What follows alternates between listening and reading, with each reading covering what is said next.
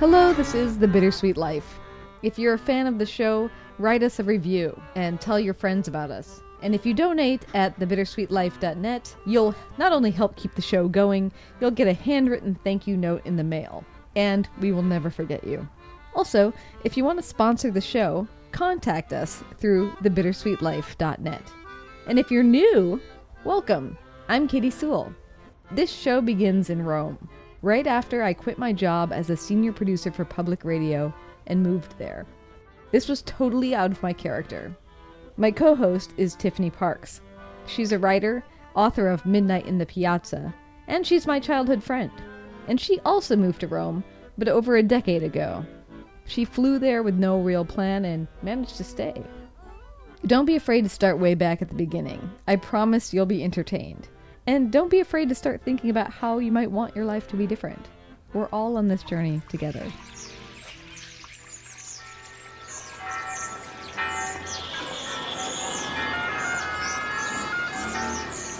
Welcome to Rome. This is The Bittersweet Life with Katy Sewall and Tiffany Parks. Hello, this is The Bittersweet Life. I'm Katy Sewall. I'm Tiffany Parks. And a week ago today, Monday, if you are listening to this on a Monday, which you may not be, we had the tragic event of Notre Dame catching on fire and largely burning. Mm-hmm. And we did talk about it a little bit with our short Thursday episode, but I thought, I don't know, a thing like Notre Dame burning happens, and there's a lot more to talk about. Absolutely. What was your reaction when you found out? How did you find out it was burning, and then what was your reaction to it? I was basically getting Aurelio ready for bed, and I was kind of chatting with my sisters. My my sisters and I have a group chat on WhatsApp, mm-hmm. and all of a sudden I get this message. It was a screenshot from my sister Monique, and it said Notre Dame on fire, and there was a photograph of it. I didn't have time to read the article, you know, because I was getting Aurelio ready for bed. And when I did have time to look at it, I really started to feel sick. And we were texting a little bit that night, if I recall. Mm-hmm. And I was like, I feel like I'm going to throw up. And you said, I feel like I'm going to cry. Seems about right. I mean, we're laughing about it now, but it, it was very upsetting for me. I don't think I've been that upset about a world event. I know this might sound harsh considering all the like horrific things that have happened, which also include loss of life. And I'm not going to say that I don't care about that, but I don't think I ever found myself glued to a news show with a sickening feeling in my stomach like that since 9 11. Yeah, yeah. And what about you? How did you find out about it? I was driving and my phone chimed four times. And when I got to a stoplight, I checked and it was Derek. And Derek never texts me multiple times in a row. it's always just one thing, you know, and that's it. And I thought, geez, he texted three times in a row. Like, what could possibly be going on? And then I checked it and it just said Notre Dame is burning. And it sent me a Twitter link that took me to French Twitter. So as soon as I'm at the stoplight, I just start streaming Twitter in the news feed and hearing the sound of the people sort of screaming as the spire falls. And I just burst into tears. Did you? I was in Seattle and I was house sitting and I was on my way to go check on the cats I was babysitting. And so the whole time I'm tending to them, I'm just listening to the Twitter and watching the the video feeds. And then I came outside so upset and my tire was flat. Oh no. And there's a screw that I can actually see sticking out of the tire. You know how when something terrible's happening and then that one other thing happens? And I just felt so jittery after that. Not only is Notre Dame burning, but now I have a flat tire. Oh. you know? It's like the last straw. Everything was off balance. My reaction to the flat tire was not the normal reaction I would have to a flat tire because you were upset. about this other thing. Yeah. It's so funny because on th- the Thursday prior, I had a minor fender bender and I got the left side of my car all dented. And I was so upset about it. I was really, really upset. I also got stuck in traffic for three hours that day because of the Formula E race. Mm. Thanks, Italy. Thanks, Rome.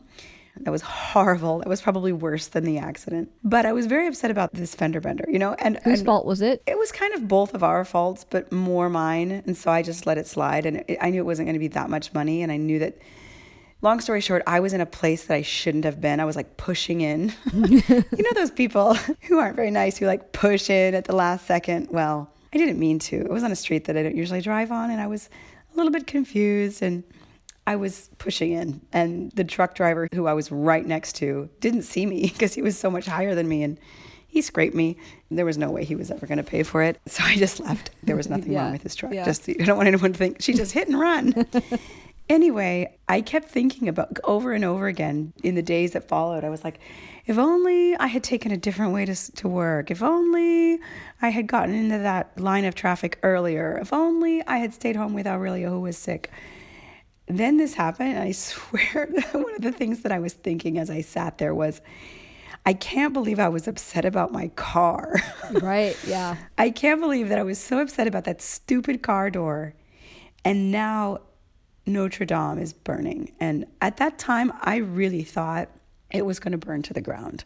Claudio was in the other room watching a different video, and I hadn't seen that one. And it was like from the air, the whole rectangle of the church, open, no roof, blazing. And I just thought, there's going to be nothing left. And I said to him, I said, I don't want to go to bed because I'm afraid that when I wake up, it's going to be gone when you live over here in Europe and you follow American elections, it's the same kind of thing. You're scared to go to bed because you know that when you wake up in the morning, you're going to see the news and it might be bad. You might have the craziest president of history or or other things. You know, I had the same feeling the night before the midterm elections. We didn't know how it was going to go. Mm-hmm. And I really had that feeling and I woke up at 3 a.m. because Aurelio was awake. He, he hasn't been well and I went into his room and got in bed with him. And of course, I didn't look at my phone, but I couldn't stop thinking about it for like an hour. I couldn't get to sleep because I was just churning in my mind. Is it gone? Is it gone? It could be gone. And I don't know. And I won't know until tomorrow. And it was just, it was just this weight on my stomach. And when I woke up and I quickly checked, I was honestly very heartened by how much survived. And yes, the roof is gone. And yes, the spire is gone. And of course, there's total devastation inside from the ceiling beams falling and all of that. But most of the actual building itself is there. The towers are there, the facade is there, the famous flying buttresses are there. I saw a photograph from inside, and a lot of the stonework is still there. I guess because I was psyching myself up for total devastation, that when I saw how much did survive, I just felt incredible relief. I don't know about you. Yeah, definitely, for sure. Derek likened it to when an earthquake happens. That's what the event felt like to him. I burst into tears, but he said he felt like all of a sudden you realize that something that seems so permanent, mm-hmm. and then to realize that it's not, was a bigger shift, is what he was saying. Like a a bigger shift than just oh the loss of a building. It was I wrote down one thing that he was saying because we were just talking about it, and he just said human beings need to be grounded, and that was one of the touch points that grounded us in this world. And he was saying he thinks that people need to feel small sometimes. And Even though we live in a huge universe, we still need these things that make us feel smaller. And Notre Dame was one of those things that made us feel small in the world. And gave us this transcendent space to just be little creatures in. And to have it catch on fire was just such a shocking thing to have happen. Yeah, and I think it makes us feel small, not just in a physical sense, but in like a time sense because of the history that that building has seen. So many things have happened there historic events and weddings and crowning of Napoleon and all of these things. Not to mention all the people who are buried there. Exactly. It just makes you feel like, you know, it's like the Colosseum. It's it, it makes you feel like you occupy a very small period of time, which is sad in a sense, but it's also kind of amazing because it makes you realize how infinite the world is and how long human history is. And it can really be something that makes you have awe in that sense too yeah it's like even this it's like even this is gonna end. I read a book called paris by edward rutherfurd. I don't know if you're familiar with that author. Mm-mm. he writes about cities. He'll take a city and he will tell the history of the city through the lives of people who live there. It'll jump centuries and it'll go all the way from the founding of the city up until the present day. And I've read New York, London, Paris, and Dublin.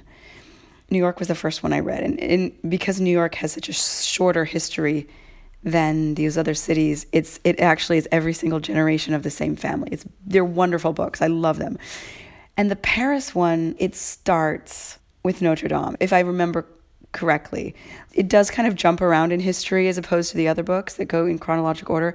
But I want to say that the first chapter, Notre Dame is being built. Mm. And it's just such an integral part of that city. Not only is it at the physical center of the city, on the island, in the Seine, smack dab in the middle of the city, and you can see it from so many parts of the city. It's just such a big part of the fabric of that city and of the history. We feel like this who we've never lived in Paris. I can't even imagine how Parisians feel. Oh, yeah. There was an opinion article in the New York Times the other day that was called A Cathedral for a Fragile Age. But in that was another quote I wrote down because I thought it was so beautiful. It was like the guy that wrote the article, Roger Cohen, shared in that article a note that he had gotten from a friend of his that lives in Paris, just to sort of give what the perspective was. Mm-hmm. That friend was named Sarah Cleveland. So she's actually standing there watching it and trying to describe to him what it was like to be there. And she wrote, It was strangely quiet and still, as if people were in a trance watching the fire boil inside the shell of the cathedral walls like a cauldron. The scene was solemn, reverent, hopeless. It seemed impossible that something so monumental could be so fragile. Mm. I thought that was a really amazing image. Yeah, it gives me goosebumps. Yeah. One of my initial reactions, which is probably not a very appropriate one, was when you see the news people always say, well, at least no one died. The most important thing, at least no one died. And I definitely had that moment where I said, is it?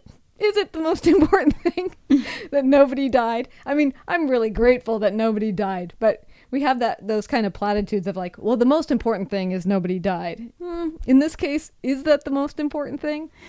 Well, I think uh, it's it's a really tricky thing to talk about because if you were to lose your wife or your husband or your child or your parent, you would be absolutely horrified to think that someone cared more about a physical, non living structure than that person who is, you know, unique in the world and completely irreplaceable and a soul, in my opinion at least. Mm-hmm. But on the other hand, there are certain things in this world that are, I don't know, that are so priceless can they go beyond the value of a human soul, a human life? I don't know. I don't know the answer to that. And is there a living quality to a building like that? Well, maybe there is. Another one of my friends was saying that the thing that she found the most disturbing about it was the age of the timber that had burned. Mm, and what was the age of that timber? The wood that was in the ceiling had been cut down around 1160, 1170 in forests that largely don't exist anymore. Wow. And they think that the trees, when they were cut back then, were 300 to 400 years old already.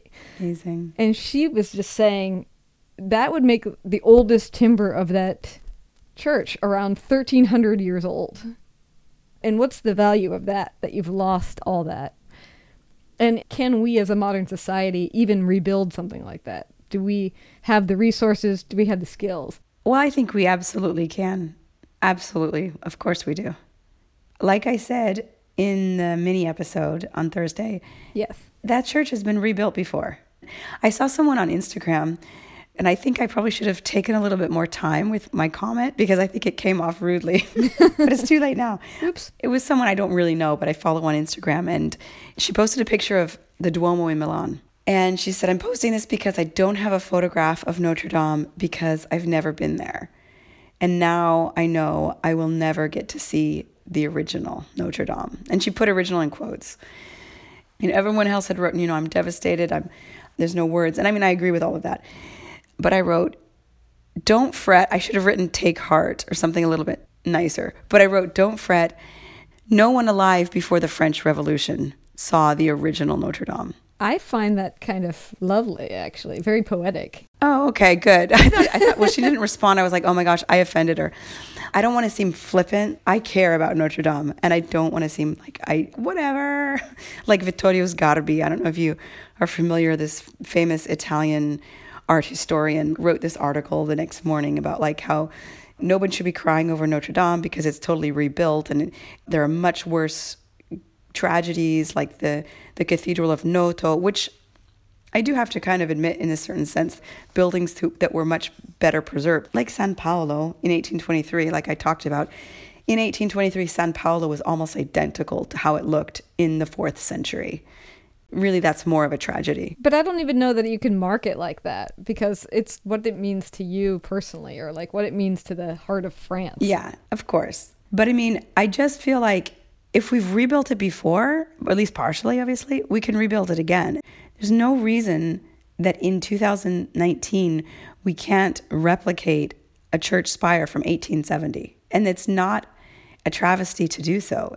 I mean, people have been doing this for a long time. A lot of places have been destroyed partially or completely and rebuilt. Now, when they're destroyed completely and they're rebuilt, you know, it's it kind of feels like a bit a bit of a shadow of the original place. Like there's a church in um, Messina, Messina, which is a Sicilian town. It suffered from terrible earthquake in 1907 and the cathedral there was totally destroyed. And they basically rebuilt it identically but with all new materials like nothing survived. And honestly i mean i went there but i was kind of like mm, there isn't like the feel of history in that place. You don't feel it. Whereas san paolo i know it's not completely original but some of it is. The mosaics are there. The cloister is there. So at least some of it you know and i think it retains that sense of history. Do you think that the fact that notre dame will be rebuilt during our lifetimes somehow roots us in history in a kind of an interesting way. 300 years from now, when we're talking about the history of Notre Dame, they'll say, well, and in 2020, after the big fire of 2019, XYZ happened. Yeah, yeah, yeah. I think so. I mean, I think when I read history, and I've studied so much of Roman history, I'm used to like reading in such and such a year, a fire destroyed this part, or a fire, you know, it's usually a fire, but it's sometimes like a sack. San uh, San Clemente, which is one of Rome's most famous churches. I'm sure many of you know about. There was an ancient, some ancient buildings, and then a church was built on top of it in the fourth century, and that church was destroyed or very, very, very highly damaged during the sack, a Norman sack of Rome in 1084 or 1085. And instead of rebuilding, they were like, let's just build another church right smack on top, which is what they did. That church is now one of the most fascinating places to visit in Rome because of these layers of history. There can always be positive, interesting things to come out of these tragedies. Another one is the city of Noto, which I just mentioned. Noto is another Sicilian town. Sicily gets a lot of earthquakes. But this city is so interesting because it was destroyed in like 1600. The entire city was leveled, nothing survived. And they completely rebuilt in the new Baroque style. Now, if you hate Baroque, you would hate Noto. But you know how many cities like Rome, but other cities, like they have all of these different styles of architecture. And sometimes that can be great, but it's also really interesting to go to a town that's it's entirely baroque. Like everywhere you look, it's just this gorgeous, ornate, cream colored marble, intricate, and it's just gorgeous. That's another positive. You know me, I'm always putting positive spins on everything. and luckily, Paris was not entirely destroyed, although it was supposed to be completely destroyed during the World War II. Yeah. Yeah. But anyway, I do think to answer your main question and not go too much off on a tangent, I do think that people will say, oh, there was a fire in 2019. Oh my God. I wonder what it was like to live through that. And I mean, I think people who, who read history do kind of think, oh my gosh, St. Peter's was torn down. I wonder what it was like to see that happen or, you know, whatever. Yeah, yeah. It's interesting. Uh, back when we started, the comparison that you made to the Twin Towers, like watching the Twin Towers come down. And obviously, they're very different. They're both very shocking things to see. Twin Towers weighs on me mentally heavier because it was so destructive to human life and to that entire area of New York City. But it's interesting because people have been making that comparison that the two are somehow related. That was one of the other things that Derek and I were discussing the other night. He said another thing that was very insightful. he admitted there are similarities. When he saw Notre Dame burning, he flashed back to the horror of watching 9 11 happen also. But he said that the difference between the two was that the Twin Towers were like the symbol, the worldwide symbol of the worst parts of America industry, greed, Greed. Capitalism. financial exploitation. And he goes, Well, Notre Dame is the symbol of the heart of France, the symbol of the transcendence of humanity, of the peace that we have in common. Hmm. So, in that way, losing Notre Dame is symbolically like losing the countless hopes and dreams of generations of people, even though we didn't lose it entirely. But that night we thought we would. I mean, I really thought we would. Exactly, yeah. Every time I saw that video and I just I felt like I kept seeing it over and over again. Every single person was posting a video of the spire falling and it was making me flash back and it was just so upsetting to me. I mean, I now know that it's not completely destroyed. It still bothers me that video. I, I don't like to see it. Just like I don't like to see the videos of the twin towers falling. It's like you said, it's shocking. It's it's traumatic. Have you been to Paris? Yes. And I've been to Notre Dame. Although I'm one of those people that was only there for two or three days, and so I actually didn't go into Notre Dame. Oh, you didn't go in. Yeah, I was on a kind of a whirlwind trip with my parents and Derek. We were trying to show my parents as much as possible in a very limited period of time. So we spent some time outside of Notre Dame. But I do remember walking along the side of it and looking up at all the gargoyles looking down. And I did definitely think about them while I was watching it burn. Do you know that some of them were taken down to be restored? Like several of them? Yeah, I heard that. Isn't that great? What a wonderful thing that is. yeah. To have happen. These kind of wonderful little, oh, but just by chance. I know. They weren't there. You know what else I thought about? How horrific do the people in charge of the restoration feel? Oh, yeah. I mean, not just because they say that the fire may have started because of the restoration, which I don't know if they've proven that or not. I mean, I think about my silliest, stupidest little personal projects, you know? and when I'm working on something and it falls apart, how frustrating that is. But it's nothing like ruining the countless hopes and dreams of generations of people. Yeah. I mean, how, how, you know, and just to think how much work they had done. And not only was their work undone, but so much more destruction and damage was created in just such a short period of time. And I think about the man who started the fire of San Paolo, you know, and I just think, how could you ever live with yourself? I mean, I'm mostly glad that if it was going to burn, that it wasn't started by somebody. Oh, me too. I feel like our world, or at least my world, would not have been able to handle that. That if it had been like an arsonist attack. An arson. Yeah. I mean, I would have handled it, obviously, but I feel like I would have been just devastated given the state of things in so many countries in the world. I feel like it would have just been that one extra thing that just pushes everybody off the cliff. I know. Ugh, I, I laugh about it because it's so terrifying to think that that would be a thing. So to end, I would like you to nominate, and I would like everybody listening to nominate because I t- intend to make this our follow up Thursday episode. Okay. Nominate what building, structure, statue, whatever you want to choose, Monument, anything. what building, monument would have the same effect as Notre Dame burning if it were to be burned or to be lost in any way. Any city? Any city Does the effect have to be global or can it be just that city? No, I think it should be global. Although I'm open. I'm open to interpretation here. All right, I got a really good one. the Colosseum. No. The Colosseum is not my favorite monument in Rome. It's mm, probably not even in the top five. But the Colosseum has the same kind of historic significance to Italy. It's so much a part of the city of Rome. You know, it's been there for 2,000 years. There could be no Rome without the Colosseum. It wouldn't be Rome anymore. Almost like there wouldn't be Paris if Notre Dame weren't there. Yeah. So more so than say St. Peter's if it were to burn. Not more so, more so. St. Peter's is important on a on a more of a religious level. It still would be very important to Catholicism. But again, that church is not that old. I mean, it's not young, but it's only 400 years old or something. Yes. Which for Rome is just not that big of a deal as far as age. Yeah. I mean, for me, for me, if St. Peter's were to burn, I would be most concerned about the Pietà, Yeah. the statue itself. yeah, me too. Of everything that I've seen that's in there that could be lost, I, I mean, I would I would not want to lose the big blue dome either. But if it was just what was going to happen internally, if the Pietà was destroyed, I feel like that would be the biggest tragedy of losing that particular building. Absolutely, I think it would be horrific. But for the city of Rome itself, I think losing the Colosseum would be, you know, who are we? you know, the, you, you would have no identity anymore. And now it's something that you could never rebuild.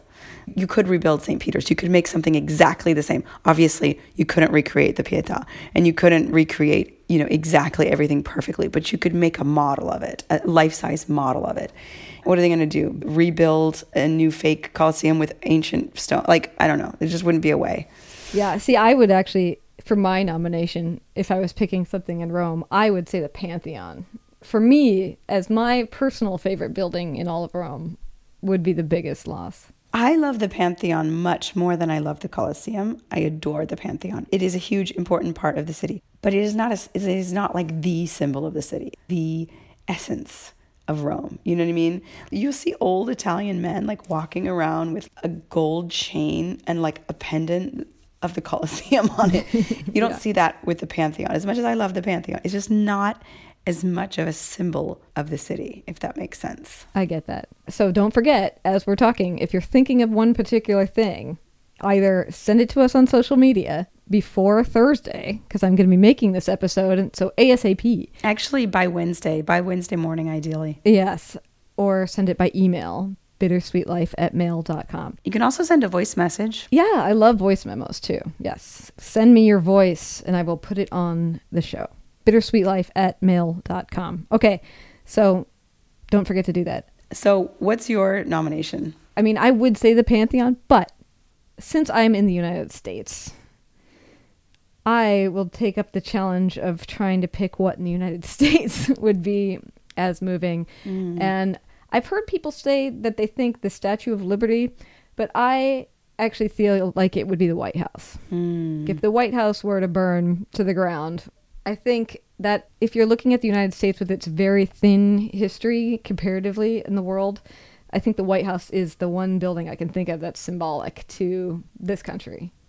And but I mean, I really struggle to pick anything because my mother was saying, "Oh, well, maybe the Empire State Building but I thought about the Empire yeah, State Building, but the Empire State Building is a symbol of commerce. Well, I would say it's a symbol of New York. Symbol of New York. But I thought about the Statue of Liberty too, which was also made by France.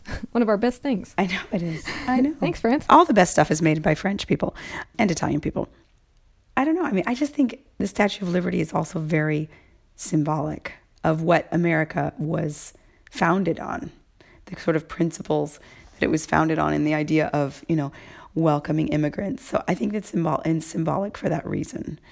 I would love to hear from people too who who are living in places that are not of a Western culture background because I also think that Notre Dame and or the Statue of Liberty, these things stand out because of the Western storyline. Mm-hmm. When Derek and I were talking about all this, we were with one of his colleagues who was from India, and he was just one not that touched about or moved about Notre Dame burning because for him it doesn't have very much symbolic importance. Mm-hmm. And two, he also didn't feel like he could think of anything from where he was from um, in India that he would feel was as devastating as we were reacting to it. That's surprising because the Taj Mahal is the most beautiful man made place I've ever seen. It's so incredibly beautiful when you see it in person because it's made of transparent or translucent marble. So it shine it, it picks up the color of the light. Whatever color the light is, it it becomes that color. It's unbelievably beautiful. And I was I was assaulted outside the, the Taj Mahal. You can go back and listen to episode one. Episode called Assault. Assault. Yeah. It's a little bit tinged that experience, but I'm surprised that someone from India wouldn't automatically think of the Taj Mahal because beyond being a total tourist trap and all of that, it's so beautiful. Yeah, well, maybe he's just not a sentimental guy. Maybe. But it did raise the question of, made me wonder how much this reaction is also a Western culture reaction. So if anybody's living somewhere else, I'd love to hear about that too. Mm-hmm. Please write to us and let us know. Give us your nominations. Yes. So should we leave it there? Yeah. Okay. And until next time, let's hope nothing else burns. Nervous little laugh. And until next time, this is The Bittersweet Life. I'm Katy Sewall. I'm Tiffany Parks. Join us again. Bye. Thanks to Lori Lee Elliott for her help managing The Bittersweet Life on YouTube, and to Sarah Johnson for her consultation. Our logo is made by Jody Rick at the Lost Laboratory, with painting assistance by our muse, Caravaggio. You can find us on Instagram, Facebook, and Twitter. Just search for The Bittersweet Life Podcast. And if you haven't already, please subscribe to the show. That way, we're here for you every week, both on Monday and now on Thursday. And if you review us on Apple Podcasts, we'll be grateful for you. Send us your topic ideas, questions, and voice memos. We're at bittersweetlife at mail.com or at the contact us page at thebittersweetlife.net.